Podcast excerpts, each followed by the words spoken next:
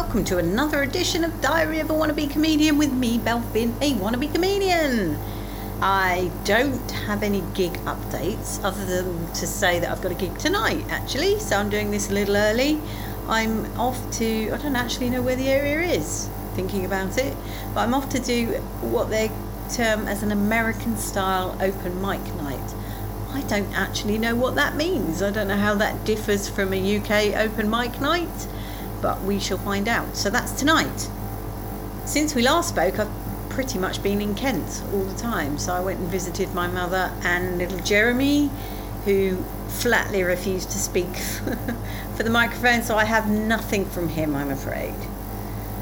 It's also the end of the Edinburgh Fringe that finished last week, I think and I'm quite glad actually because I was getting so envious of seeing everybody's posts being in Edinburgh and just having a great time.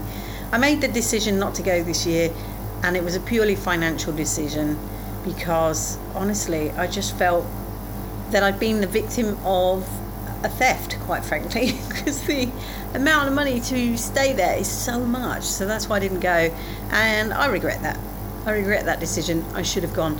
And by the time I decided, well, maybe I could go for a long weekend and started looking up, I actually couldn't really fit it in. So that's why I didn't go. I'm not going to do that next year. In fact, I want to do a show next year. I have the working title for my show, so we'll see how it goes. What I do have here is the top 10 winning jokes. I did say there would be more, and I thought I would read them out, see if you're interested. So in at number 10 with 26% of the vote is Daniel Fox. My grandma describes herself as being in her twilight years, which I love because they're great films. In at number 9 with 28% is William Stone. Nationwide must have looked pretty silly when they opened their first branch. I like that one. In at number 8 with 29% of the vote is Bennett Arron. I entered the How Not to Surrender competition and I won hands down. That's good, like that, clever. In at number seven with 29% of the vote is Roger Swift. My friend got locked in a coffee place overnight. Now he only ever goes into Starbucks, not the rivals. He's claustrophobic. Stupid. in at number six with 32% of the vote is Frank Lavender. How do celiac Germans greet each other? Gluten Tag? In at number five, with 33% of the vote, is Maisie Graham. I thought I'd start off with a joke about the Titanic, just to break the ice.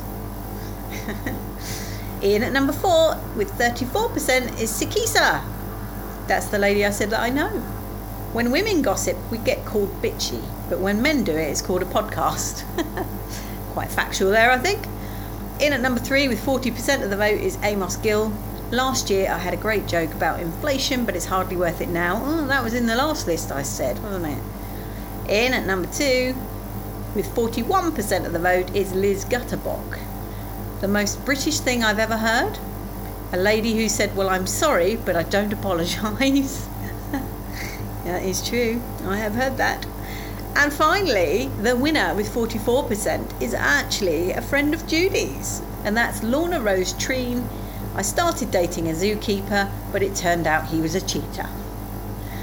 And she's a real talent because Judy sent me a little skit that she did about being a brownie, and it was just so funny.